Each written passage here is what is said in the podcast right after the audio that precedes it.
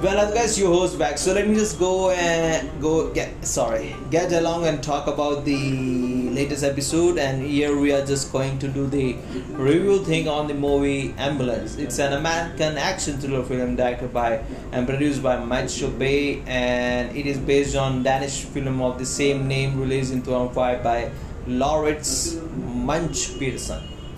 So plotline of the movie, guys. When war veteran Will Sharp gets in desperate need of $200,000 for his wife's surgery. Gets in touch with his brother Danny, who has been a lifelong criminal, but he asked Will to be a part of 32 million 32 million dollar bank heist as Will knows how to drive fast.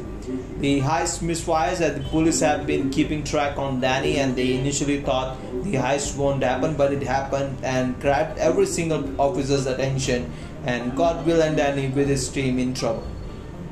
But Will and Danny hijacked an ambulance to save themselves, and meanwhile, Will managed to grab some money and ask the nurse in the ambulance to give that to his wife if something happens to him by the end of the hijack. Now, the synopsis, guys. Well, I haven't seen the Danish movie, so I just can't say whether it's appropriate adaptation or not. But I like the movie as there is a heist and chase, and the story was good to see how brothers fight each other and have each other's back no matter what happens. The story only got interesting when the police started chasing them off the road. Once, once uh, you can stream the movie only one time guys. After that you won't be thinking to stream the movie again.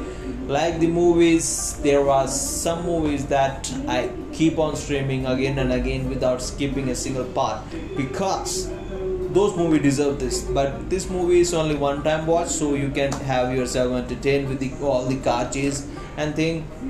So thanks for listening guys. Have a great day. Bye bye